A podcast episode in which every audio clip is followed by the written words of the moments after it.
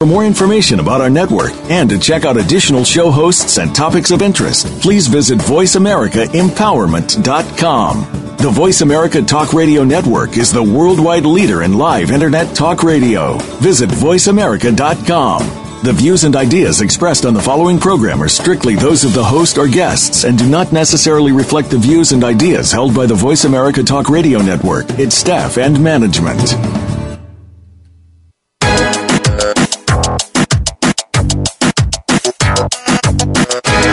Your brain might just help you learn something in more ways than one.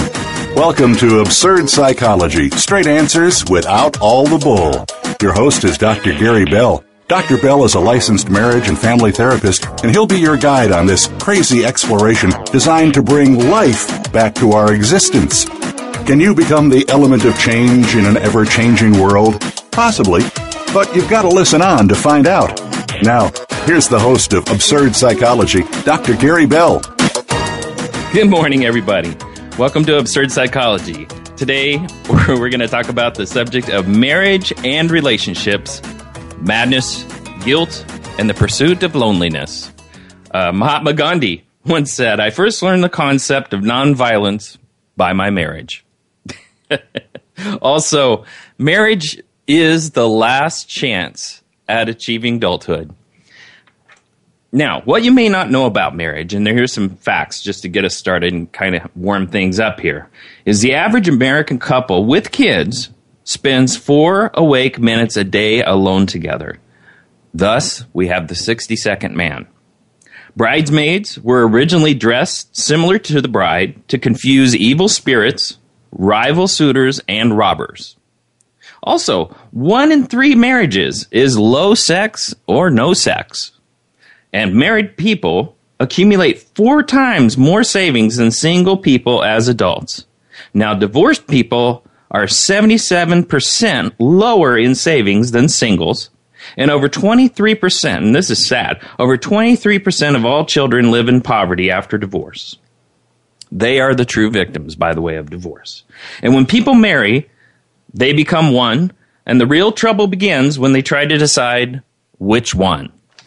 so let's get started on a little bit of education about marriage. Uh, you know, these relationships, marriage and, and long term relationships, nobody is truly given the tools they need when they're growing up. They look at their parents, they look at uh, other people, uncle, uncles, aunts, grandmas, grandpas, but in school, they're actually never really taught how to be married. And there's a lot of horrible, horrible role models out there, and there's a lot of outdated role models out there that don't meet the times that we're in. You know, it's not the 50s. Things are very complicated. I mean, you know, as a little little boy or you know a little kid, you're going to your dad's closet and look for the you know naked pictures in Playboy magazine. Well, now we've got the the internet where it's just right there. It's right there uh, available, and that's a very scary thing for a marriage. It's a very difficult, and it's uh, it can cause a lot of trust issues. Also, you know, we have the smartphones, the texting, the Twitters, the Facebooks, and Facebook, you know, is a lovely, wonderful vehicle for a lot of people. But I'll tell you what, I can't tell you how many people get into a divorce situation based on Facebook, and that caused caused a lot of damage, reaching back into those old relationships and trying to stir things back up again can cause a lot of trouble. And one, once again, you know, if they have kids, that, that could be the real, they could be the real victims here, and they are the victims of divorce. Yet, you know, this the marriage thing and this long term relationship thing and having children thing, these are the things that people are going to do in their life. And that in itself, I don't understand why we don't teach it. I don't understand why it's not taught in school. I don't get it. I don't understand. But here's the deal it can be taught. And so, what my goal is today is to try to give you some tools uh, this is certainly not therapy, but it's trying to give you some tools to help you uh, with your marriage. Now, let's just get the concept uh, correct here because, you know, marriage in itself can be the loneliest place in the world, and so can a long term relationship, and, and actually in the universe, because you're trapped. uh, you're you're a victim. You're you're with this person, and if you've got a non-cooperative partner, then it can be an extremely lonely and difficult place because morally you've got this thought process of oh I I, I don't want to be alone, but then I don't want to be with this person, and that can be a very strong uh, urge, and it can cause a lot of damage. And so it's important to learn the tools of how to communicate. Communication is huge in marriage. And if people don't get that straight, and I'm not talking about just verbal, I'm talking about meta communication, which is your nonverbal communication. Huge, huge, huge. So, first of all, um, therapy is, is not a try proposition. It, it, you know, if you're going to do marital, marital therapy, and if you're going to even work on your marriage, you never want to do try. Try has a back door.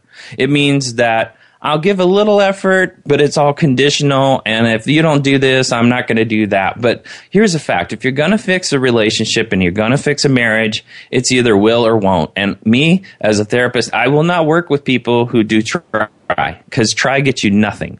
It's either you're all in or you're all out. If you're all out, see you later. If you're all in, let's get to work. And so bottom line is that is the attitude that people need to take when they want to fix a relationship. And you know the thing is that the challenge is is that people sometimes have to get out of the box. You know they have to be uncomfortable. They have to maybe touch, you know, hold hands, hug somebody that they're extremely angry and feel violated by.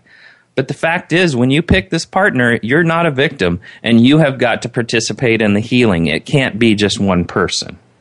And, you know, sometimes the bottom line is to think over a long course of marriage, we're going to have all those wonderful feelings for our partner. Well, quite frankly, it's, it's a roller coaster. There's times you don't care about them. There's times you could, you could just wish they dropped over the face of the earth. There's other times you just can't wait to see them. I mean, that's just the course of a marriage. It goes through lots of up and ups and downs. So once again, if we're going to fix a marriage or keep it stable, I know this sounds strange, but sometimes you got to fake it till you make it. And that can add a lot of good times to a marriage because sometimes when we step into the unknown and take a chance and take that leap of faith, we can actually heal. So, the question is are marriages conditional or unconditional? And quite frankly, most people think this romantic ideal that roman- that uh, marriage is unconditional love. Well, that's a load of crap. The truth is, you have to take vows to be married. The truth is, if you're going to be in a committed relationship that is even not married, you still have conditions of those relationships. And now, if you're married, the conditions are generally the vows. You know, in truth, you know, if you work the contract of the marriage, and try to restore the trust in that contract, what happens is the relationship or the marriage can heal. Now, I'm going to refer to marriage, but I'm going to also hope that you all will attach the idea of relationships to it because long term relationships also factor into this. And uh, actually, the truth is, uh, many. Uh, homosexual relationships, bisexual relationships, whatever whatever is going on out there relationships wise, these tools that I'm giving are designed for those those types all types of relationships. Now, here's the deal. If if you say let's just say one partner violates the other partner by uh, starting to talk to somebody that they uh, you know in an inappropriate way, and that's called an emotional relationship, and we'll talk about that in a little bit. But the, let's just say that begins to happen now, how do we repair that? Well, how you repair that is that person that does that, that violates by bringing that other person into the middle, needs to apologize and they need to take action to get rid of that individual that was uninvited by the other partner into the relationship. They need to also state the contract that this will never happen again. And then they need to ask for their partner to give them faith that I will never do this again. And therefore, that partner, if they can give them faith, that doesn't mean they trust them. But if that partner that violated does stay to the contract over time, trust will come back and that relationship will heal. Does it mean the other one's going to forgive? Well, we'll talk about forgiveness in a little bit. Some people are good at it, other people aren't. The other thing is, uh, you know, a lot of people destroy relationships due to their own insecurities. And these insecurities can be things such as, you know, uh, I think you're having an affair. I think you're talking to somebody. I think you're doing something with somebody.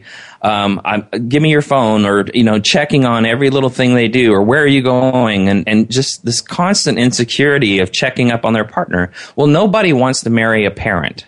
Um, you know, bottom line is they want to be respected as a partner and as an adult. And the people that do this, this pestering, this nagging behavior, are actually destroying the relationship. But I'll tell you this if there is no sign that your partner is having any kind of trust issue, if and you're accusing them of them, what you're probably going to do is end up destroying the relationship. And here's the raw truth. Usually the accuser is the one closer to the problem and that means if I'm if I'm going to be a person accusing my partner of an affair, I'm probably more closer to having it. And that that's just human instinct. We project our own insecurities on each other, and that's unfortunate, but it happens. So here's some divorce information. If you threaten divorce, you better be ready to get one because 94% of the people that say, oh, I want a divorce and don't mean it are going to get a divorce over time because their partner starts to prepare for that. Over 78% of people who marry from affairs end in divorce. 88% divorce rate in the military, 84% in police and fire, and here's the real winner 83% for escorts. That means fire and police and the military all have a higher divorce rate than escorts. How interesting. All right, 64% divorce rate in the United States. Before a marriage commitment, you need to ask yourself is this somebody that I can, that is the love of my life? Or is it just a comfortable compromise? Do I believe in myself to be confident that I can get what I want? Why am I marrying this person? If there is no chemistry, you both will soon discover you made a great mistake. The, the key to a long term relationship is friends first. And everybody here, since, you know, the sexual revolution and probably before, they all like to jump in bed right away. But but that just creates a weird dopamine reaction that's an antidepressant and instead of getting down to who are you.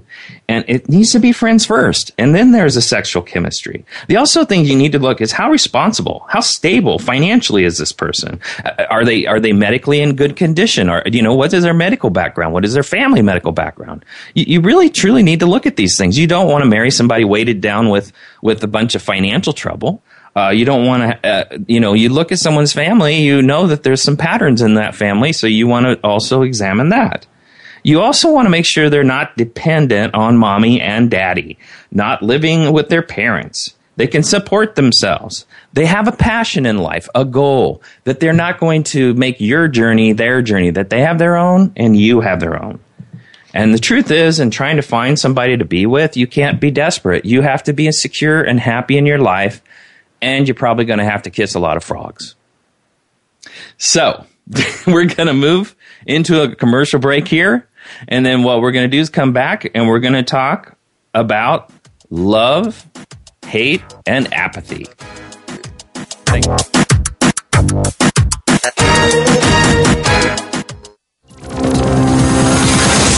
It's your world. Motivate, change, succeed. VoiceAmericaEmpowerment.com. When you make decisions, do you ever find yourself in doubt? Are you trying to figure out what's right with you? Are you ready to truly change your life? Listen for the Access Consciousness Radio Show with the founders of Access Consciousness, Gary Douglas and Dr. Dain Heer. Consciousness is all about including everything and judging nothing. Our program will help you break free from your personal limitations and enhance positive change in all areas of your life. Tune in to Access Consciousness Thursdays at 2 p.m. Pacific, 5 p.m. Eastern on Voice America Empowerment. We're making it easier to listen to the Voice America Talk Radio Network live wherever you go on iPhone, Blackberry, or Android. Download it from the Apple iTunes App Store, Blackberry App World, or Android Market. You are going global with gas Man. Is that Matt the intern? That's here. I look, I made this show. Dude, you totally made it, man. You were doing the Big Brother tryout today. All right, all right, all right. Kevin. yeah, go ahead, Matt. All right, let's come on. Let's play drug code. Where'd you learn that, Cheech? Drug school. Are we gonna play porn and music or not? This program contains sexually explicit dialogue. Discretion is advised. Live every Saturday at 1 p.m. Pacific Time on the VoiceAmerica.com Variety Channel. Going global with gas. Man. How the hell do they know that I got gas? Build your better business. Achieve that goal. Make good on that resolution. The Voice America Empowerment Channel. It's your world.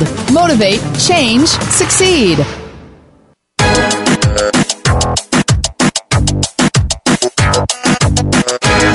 You are tuned in to Absurd Psychology. If you have a question for Dr. Gary Bell or his guest, please call in to 1 888 346 9141. That's 1 888 346 9141. That's easy enough. But if you want to send an email, it'll take some thinking. So, got a pen? The email address is drgbmft at sbcglobal.net. Or you can just click on the email host button on the Voice America page. Now, back to Absurd Psychology. Welcome back to Absurd Psychology. Dr. Gary Bell here. Okay, now we're going to jump into what the, what is the opposite of love? A lot of people will say it's hate.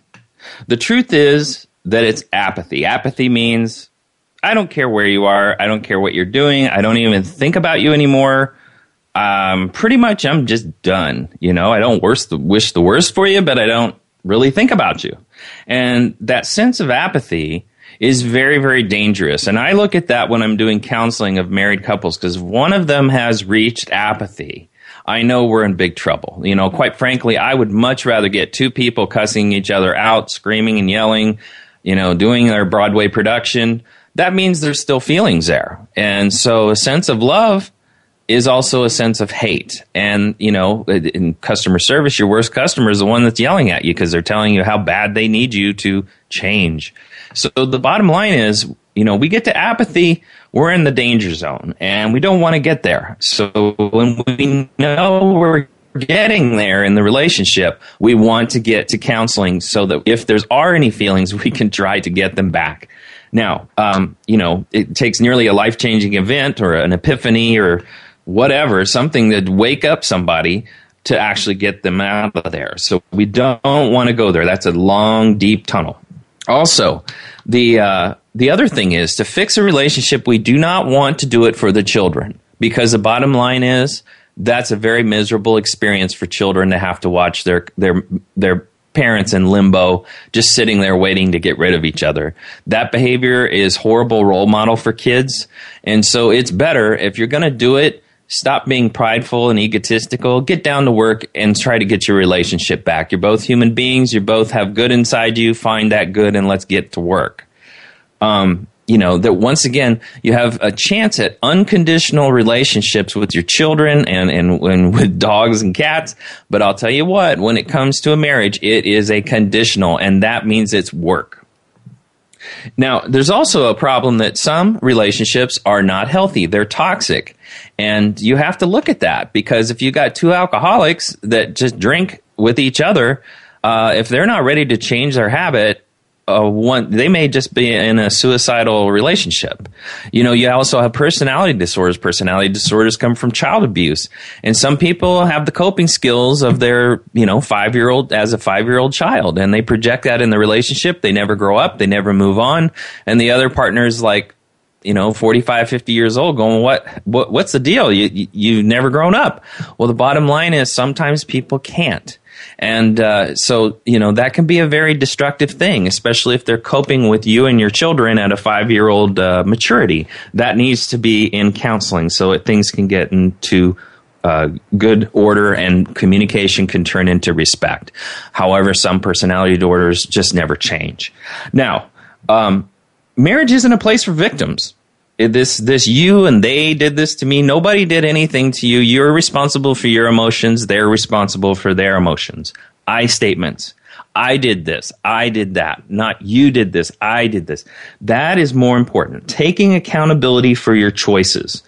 Also accepting the person's strengths and weaknesses without the threat of change. You have to accept somebody where they're at before change can happen. And if you want change, you're going to have to be the one to change because then they're going to have to adjust to your changes. So many people want to force their partner to change. That's ridiculous. That's not why people get married. They're trying to join each other's journey in life. You don't want to change somebody. What you want them to do is adapt to your changes. And that's a much more responsible way. Also, you know, the respect in a marriage comes from the willingness to accept each other for who we are. That acceptance means we're both willing to learn each other's perception in life and not try to change it. We're trying to learn from each other. We're allowing each other to vent, to say our points of view if we can do that in a marriage, we don't have to agree, but if we're willing to hear each other and validate, even if it's completely retarded what's coming out of their mouth, you know, bottom line is you want to be able to go, Hey, I understand. I hear what you're saying. So what you're telling me is this, you know, and, and here's the deal. All arguments in a relationship are trust arguments, meaning it's, it's either a lack of trust from physical or emotional and, and you can't trust someone and love it's too difficult to stay with somebody like that. It's a challenge. You, you, when you're working on a relationship, you have to work on trust. That's mean you have to work on the condition of your vows, your commitment to each other. And to get back to trust, you get that agreement and then you go on faith. Now here's the deal. Here's what a woman needs what a woman needs universally, they need to feel cherished. If you can't get that right, I can't be the man I am without her. I don't even know why she's with me. She's the greatest thing that ever happened to me. I, I, can't wait to see her. She's my best friend. She's everything in my life. And it's that way when you're with her, and it's that way when you're not with her. And that cherish sounds like a lot of work, but the bottom line, it's a, it's a philosophy. You have got to get it in your head that the center of your life is your partner and everything else in your life revolves around that partnership. And if you don't have her on the front page, a woman feels extremely vulnerable. You know, sexually, they have to take a man in. That's huge. If they think you're out doing somebody else, they're going to have some troubles because they can get diseases a lot more easier than the male can. You know, that, that's not cool. Uh, secondarily, if they're not being cherished, they're wondering who you are cherishing. Because, gosh, well, you did it during the honeymoon phase, and all of a sudden, now what, who are you focused on now? So they're insecure in the relationship, and that's called nagging. Okay, now, what a man needs is to feel heard. That's called respect. And if a man feels heard, he feels like a man. Does that mean that the woman has to agree with him? No. What it means is she needs to validate, validate. That means I understand. I hear what you're saying. So what you're telling me is blah, blah, blah. Okay, that's just reiterating what they're saying. That doesn't mean there's an agreement. But if both people, and by the way, cherish also means listening. If both people are willing to do that, then what likely happens is you're going to get two people willing to hear each other's perspective, two adults willing to compromise and find somewhere in the middle. The other thing about listening is is that when we are able to listen, things calm down and people enjoy being together. Now, here's something about men and women a lot of people don't understand. Men are what are called ruminative thinkers. That means they start with an idea. I want to go to I want to go to the lake and go fishing. Okay, fine. So they start rolling around this thought and it stays in their head. They never talk to anybody. Maybe they talk to one friend or two friends about it, but they just start plotting and planning basically rolling that idea around in their head. Two weeks later, they say, Hey, this weekend, can we go fishing? And the wife goes, What are you talking about? Where did this come from?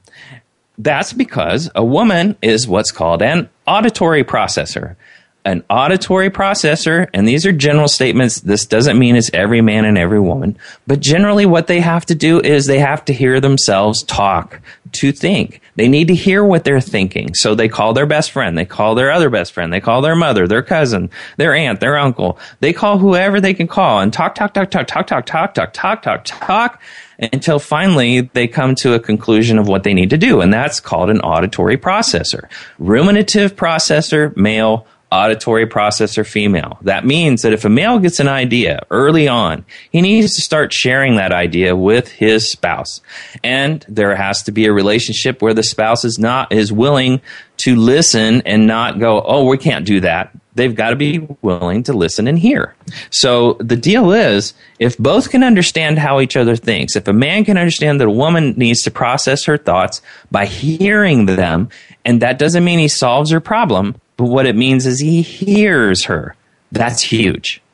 I hear. He needs to continue to listen so that she can come to her conclusion. And by the way, the time that both of them will come to the conclusion will likely be a same, if not similar, conclusion if they love and concerned about each other. And secondarily, it takes about the same amount of time.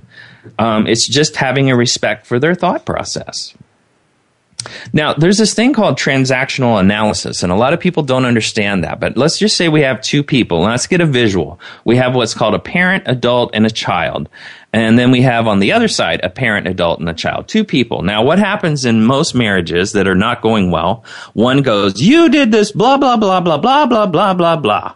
And the other one goes, how dare you talk to me like a child? You're not my parent. This is what they're thinking inside. And then they go, well, how about when you did yada, yada, yada, yada. And the other one goes, that's not what I was talking about. I'm telling you, you did this, this, this, this, this. All right. Well, that kind of talk is parent to child communication. Horrible, horrible way to talk to each other. And so a lot of people get into arguments because they're listening to each other, parenting each other. The fact is they just feel disrespected. And so it becomes, I'm going to be right. And they get into a drama and it gets into a Broadway production. Sometimes it turns into an opera and they never conclude the conversation. So what we're looking for is the adult and the adult is assertive. Here's how the adult speaks. I'm very frustrated that you said this to me yesterday. I'm really sad. I'm really uh, angry. I'm, I'm enraged about what you did.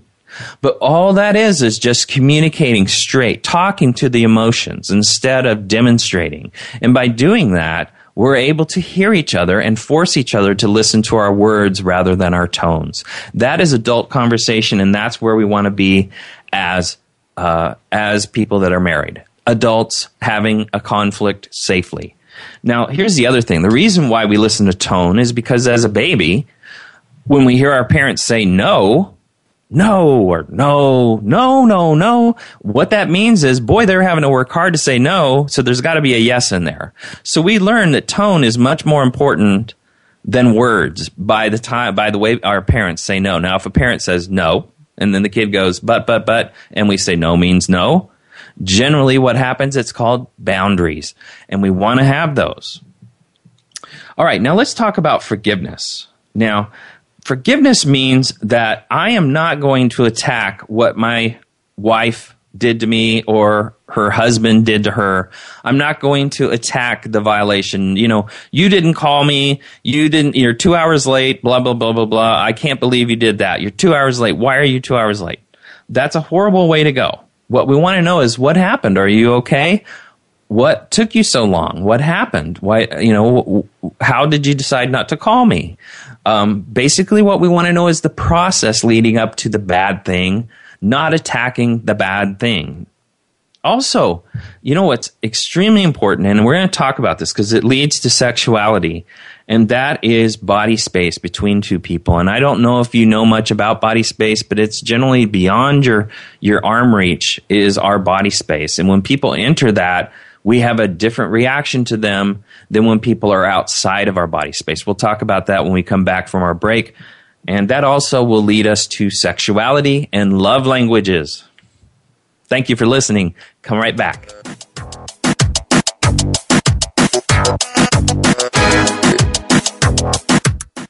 Follow us on Twitter for more great ideas at Voice America Empowerment.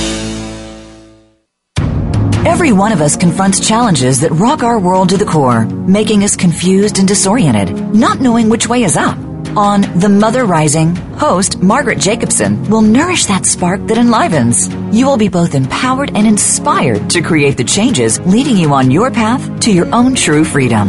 Discover your worth and what you are capable of. Tune into The Mother Rising every Thursday at 4 p.m. Pacific Time, 7 p.m. Eastern Time on the Voice America Empowerment Channel Do you Feel like sometimes you just don't know where to start with your health and fitness routine? Every week, you can hear from people who have been where you feel that you are right now and find out how they moved forward and are living their best lives ever. It's called Lifestyle 360, and your host is Nicole Monier. Get inspired to take control of your health and your life. Tune into Lifestyle 360 every Tuesday at 10 a.m. Eastern Time, 7 a.m. Pacific Time on the Voice America Empowerment Channel. Friend us on Facebook to keep up with what's empowering the world. Voice America Empowerment.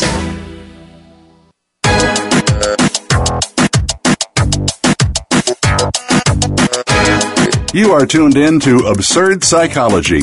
If you have a question for Dr. Gary Bell or his guest, please call in to 1 888 346 9141. That's 1 888 346 9141. That's easy enough. But if you want to send an email, it'll take some thinking. So, got a pen? The email address is drgbmft at sbcglobal.net. Or you can just click on the email host button on the Voice America page. Now, back to Absurd Psychology. Welcome back. This is Dr. Gary Bell. Welcome to Absurd Psychology. All right, we're going to talk about body space. Body space is so important. Here's the deal uh, average people in your life have a place where they belong outside of your body space.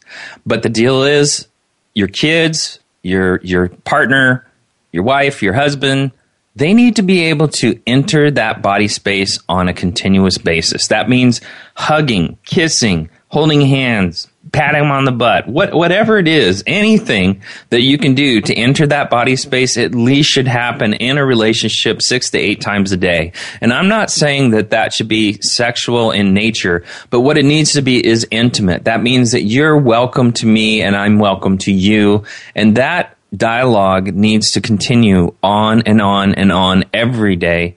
It's important. It's so important to be able to have that space continually entered by each other because that tells us that I belong to you and you belong to me.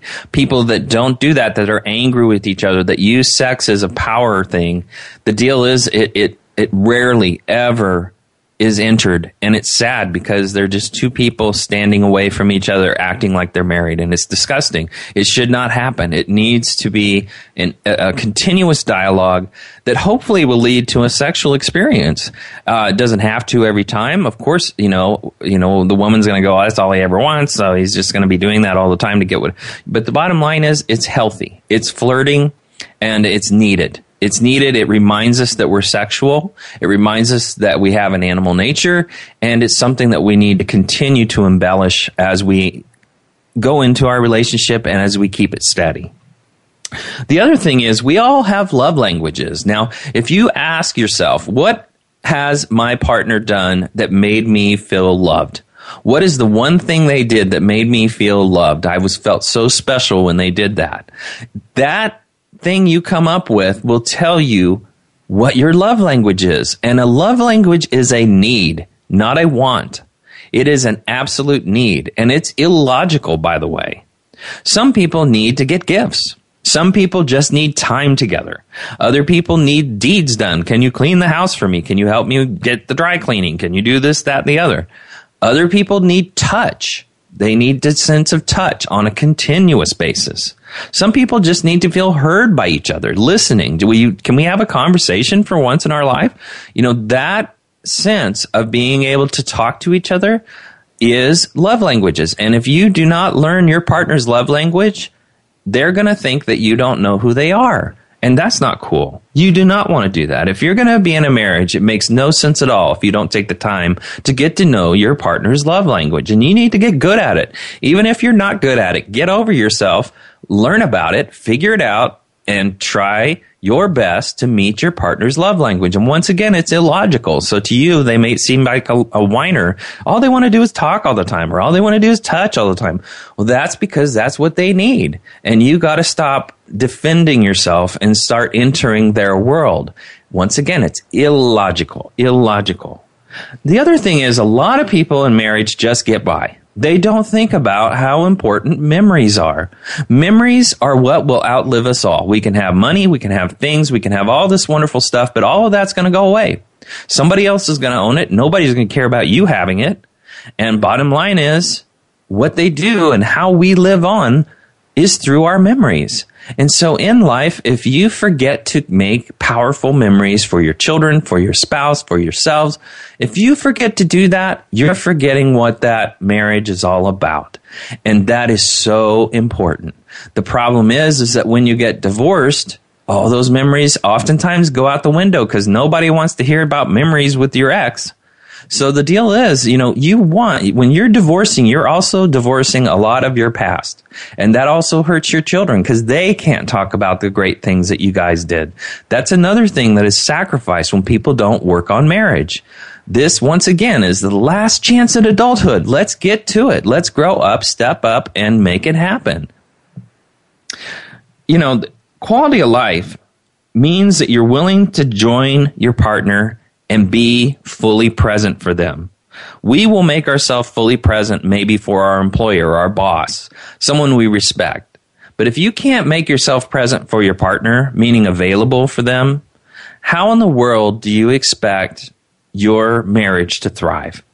Being fully present means that I'm available to you. I'm here for you and you're here for me. Let's enjoy each other's company. Four minutes a day. We talked about that earlier. Four minutes a day is the average amount of time people spend together. That's absurd. We need to gain, we need to consciously go farther with that and, and spend more time together. And it may be silent time. It may just be time holding hands or hugging, but that's all good. Now, here's another thing. In relationships, we have to be flexible and we have to be willing to do things sometimes that our partner likes more than we do. But that means that they need to do things that we like to do also. And that has to do with communication. If you don't have it, you end up doing things that one wants, but not the other. Um, this whining thing, you know, if people whine that they don't get what they want, you need to have adult flat communication. Look, I'm very frustrated. We're doing this all for you. I need to have my needs met, and that means that you're either going to be with me or not with me to do this other thing. And that's good. That's setting boundaries. Uh, you're basically saying, I'm going to go forward with me, with or without you. And you have to be willing to put yourself out there and put boundaries down on your partner so that they understand what you need. Uh, because otherwise, they'll just presume you're doing everything for them. All right, now let's talk about sexual affairs and emotional affairs you know, it's another topic in another episode, and it's an entire episode as far as sex is concerned. But it is important to all committed relationships to have a sexual relationship. Sex can be all kinds of things. It, it, can, it can be foreplay. It could be after. It could be during sex. It, it could be just touching, just holding. But sex is a physical, animalistic act, and it needs to take place in a relationship for it to thrive. It, there's times that people go a long time without it. Stress can cause a lot of problems, but that means you need to tackle it. You need to take it on because that commitment to each other, that sexual commitment helps the relationship grow. If you starve that, then the person's always questioning, well, who are you thinking about? So here's the deal. Set a time. Set a time. And I know this sounds boring and ridiculous, but set a time we're going to have sex. On Wednesdays, whatever time, you know, five, you know, five o'clock, 10 o'clock, whatever time. Set it. And then have another backup. Let's say Saturdays at whatever time and set that time. Okay. So if we don't make Wednesday, we're going to make Saturday. You can't, Saturday is non negotiable if you miss Wednesday. If you have a headache on Wednesday, you better not have a headache on Saturday. That's a commitment to each other. And by doing that, you're able to introduce and make sure that you do have some kind of sex life. Here's another thing is, is drop love coupons, you know, three coupons each. Here's things, three things that I want, and here's three things that she wants, or, you know, she or he or whatever. And both of you have to agree what's on those coupons. And so when you have sex, introduce one of those coupons to each other and say, guess what you're doing tonight? Those coupons are very important because they break those boundaries and they also make sure that both of you get something out of the experience. But you know, as far as marriage sex is, it's not kind of sex to be rated. You guys need to be able to discuss your sex life, but you also need to understand that in marriage, it's a long course and there's a lot of things happening and so sometimes one's into it more than the other the other's into it more than that the the other one if you're both into it that's a great experience but you got to understand it's not always going to be fireworks. It's just more important to stay connected. Now here's the thing you know when people have sexual affairs sexual affairs is oftentimes a sense of loneliness um, there's something wrong. It's a symptom that there's something wrong in the relationship. And it's usually that there's a power struggle on the sexuality between both people.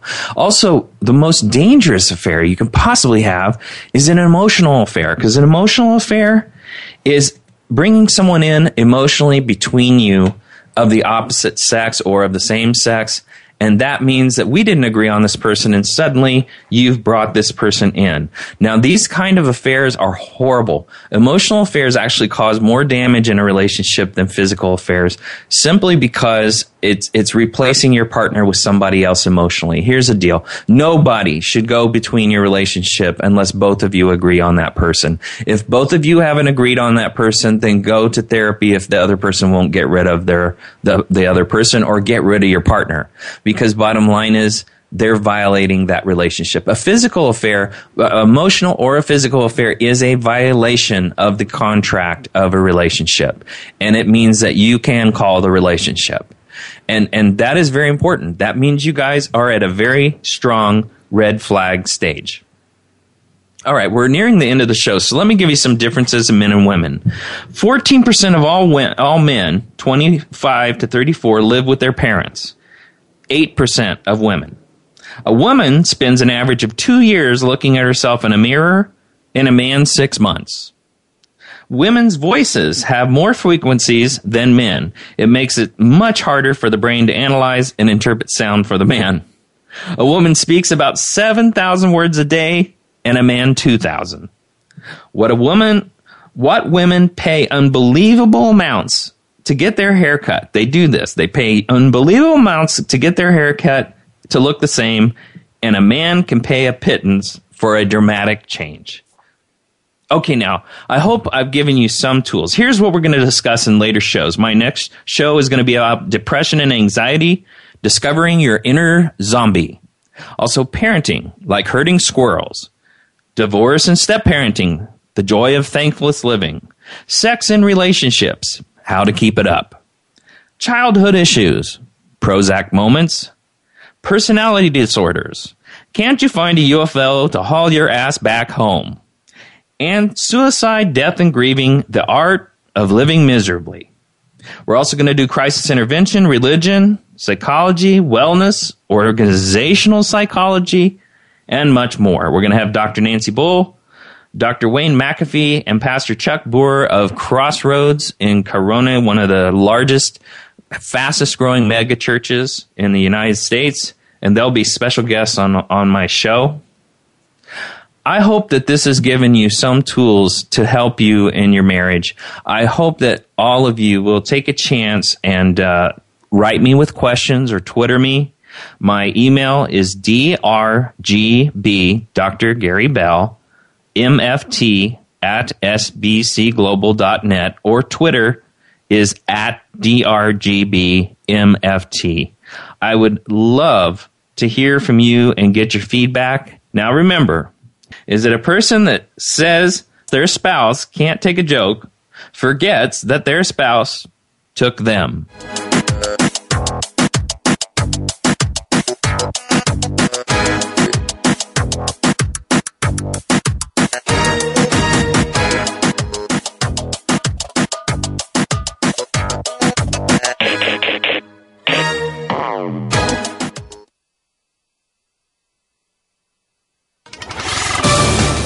On Facebook along with some of the greatest minds of the world, and that includes you.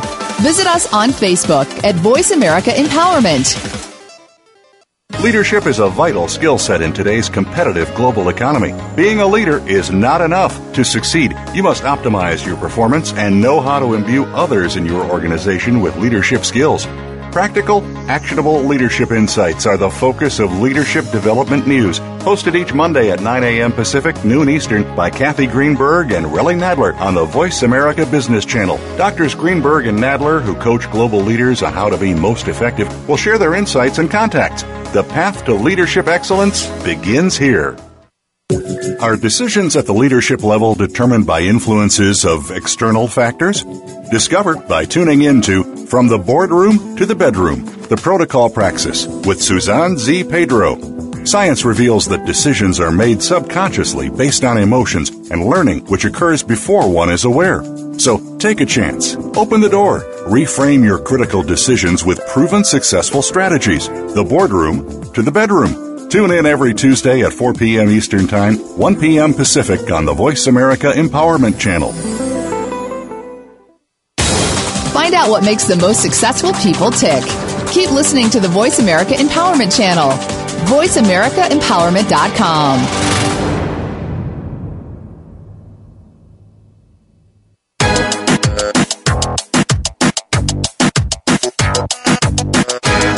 You are tuned in to Absurd Psychology. If you have a question for Dr. Gary Bell or his guest, please call in to 1 888 346 9141. That's 1 888 346 9141. That's easy enough. But if you want to send an email, it'll take some thinking. So, got a pen? The email address is drgbmft at sbcglobal.net. Or you can just click on the Email Host button on the Voice America page. Now, back to Absurd Psychology.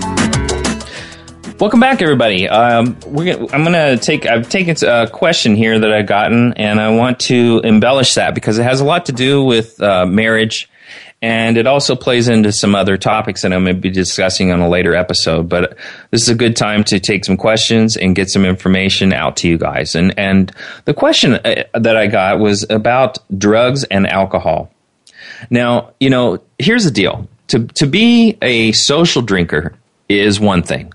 You know, there's a lot of people who can handle their liquor and who just occasionally drink and it doesn't get into the middle of their relationship. However, you know, we need to understand what an alcoholic is or somebody that is a drug addict. Because when those people are in a relationship, many times the alcohol or the drug replace the partner. And when that's happening, and then the partner, let's say, is codependent, and, and the question I had had to do with codependency, that codependent partner is allowing the person to disrespect them and to uh, basically put them in the corner and not cherish them, not respect them. That means that the drug or the alcohol is actually who they're married to first, and then after that becomes the partner. So, you know, bottom line is, you know, an alcoholic for instance, is somebody that drinks every day. I mean, if a person drinks every day and they can't get away from, it, they can't put it down, they can't have days they don't drink. That means that they're likely an alcoholic. That's a good candidate for an alcoholic. But there's many people who drink very few times or just a few times, maybe once a week, maybe once a month, maybe once every three months, maybe, you know, once a year. But every time they drink, they can't stop. That means they have a genetic predisposition to alcohol and they are likely an alcoholic. They cannot stop themselves. Now, here's an here's the sense of alcoholism that a lot of people do not understand, and I'm, I'm going to talk about drugs also. The deal is with alcohol. Alcohol was our purified water. It was the only safe thing people could drink for thousands and thousands of years in the human race. Alcohol goes back 10,000 years or more. And basically, what happens is, let's say if you live in Russia, you're going to have a lot of potato based alcohol. That means vodka. Vodka is very strong.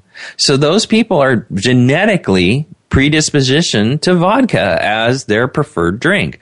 If they're in the Mediterranean, it's grape based but it turns into alcohol and they use it and that alcohol once again is addictive and that's the type of genetic predisposition people have. The next thing is corn based, wheat based, rye based. You know, beers are all corn based, wheat based, rye based. Those, those, all those alcohols, especially corn based is, is whiskey and bourbon and that kind of stuff. And, uh, I believe bourbon has a lot of uh, sh- uh, cane sugar in it. Uh, bottom line is, and rum, rum also has a lot of cane sugar in it. But bottom line is, these alcohols are in certain parts of the countries of the world, and in these places in the world, people have genetic predisposition from thousands of years back in their genes. Now, here's the deal: prohibition, the 1920s. Is when water was purified. That means I could get pure water out of my sink. I could get pure water out in the bathtub. I didn't have to boil it anymore. That means there were public water. And that meant that prohibition was let's get people off alcohol and let's get them drinking water because they don't have to go to the pub to drink say, something safe. And so the deal is we went through prohibition, which was silly because they were trying to replace alcohol with water. And what happened is people rebelled because they had this genetic predisposition to alcohol that they had drank. And that's why there was pubs on every corner is because that's where you could get something safe to drink. And, and, so bottom line is they turned it into a, people turned it into a social drinking. And that's when drinking truly entered the home. That means that people, all people, not just the people that were wealthy, started to have their own bars in the home and they started to drink a lot and it really entered to the family domain to where kids are watching it and uh, then there was television. Television comes around so they sit in front of television instead of go to the bar and they drink. And so kids are now exposed to it. So we're in a different day and age but unfortunately we cannot get away from the genetic predisposition thousands of years of alcohol as our purified water. And you know, here we are 80, 90 years later, and uh, we think we can get away from it. We cannot. We cannot. So the deal is we have got to take a fight against alcohol. Now, drugs is another problem.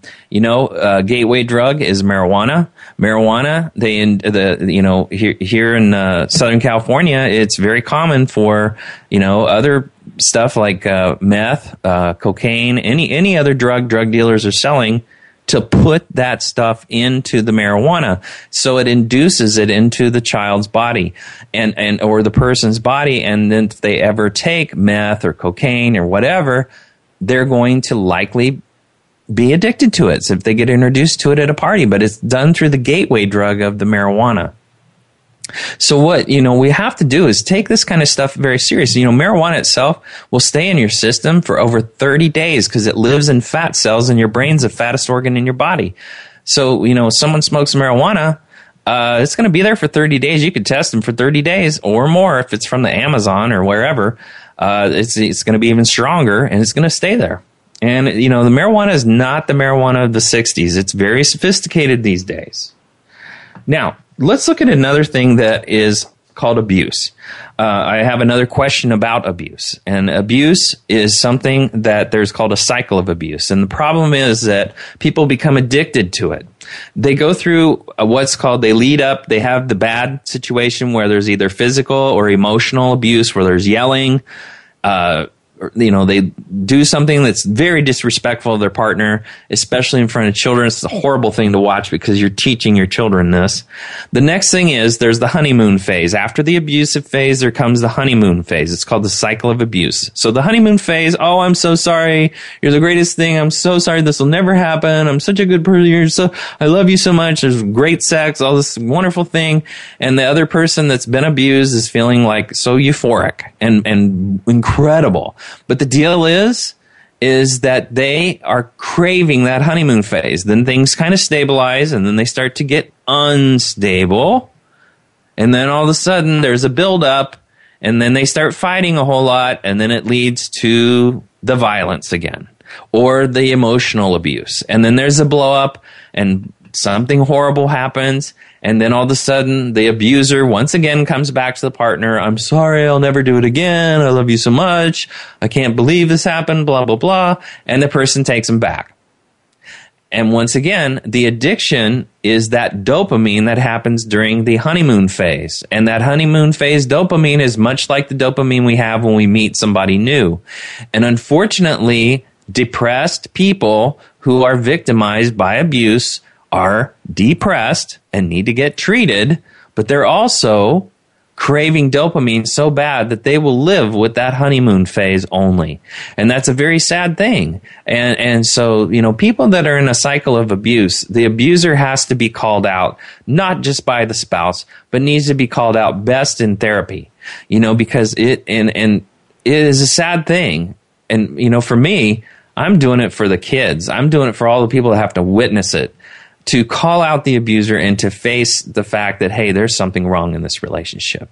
I want to thank you all for joining once again today. I took a couple of questions to add on to the end of the show. I hope you enjoyed the show, and I hope you uh, look forward to depression and anxiety. Discovering your er, in, discovering your inner zombie. That's next week. Thank you so much.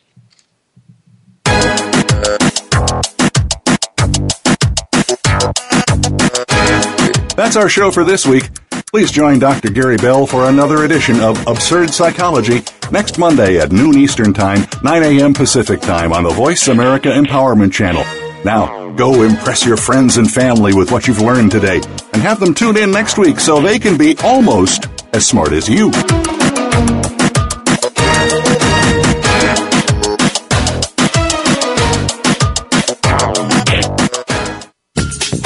Thanks again for listening to the preceding program brought to you on the Voice America Empowerment Channel. For more information about our network and to check out additional show hosts and topics of interest, please visit VoiceAmericaEmpowerment.com. The Voice America Talk Radio Network is the worldwide leader in live Internet talk radio. Visit VoiceAmerica.com. The views and ideas expressed on the preceding program are strictly those of the host or guests and do not necessarily reflect the views and ideas held by the Voice America Talk Radio Network, its staff, and management.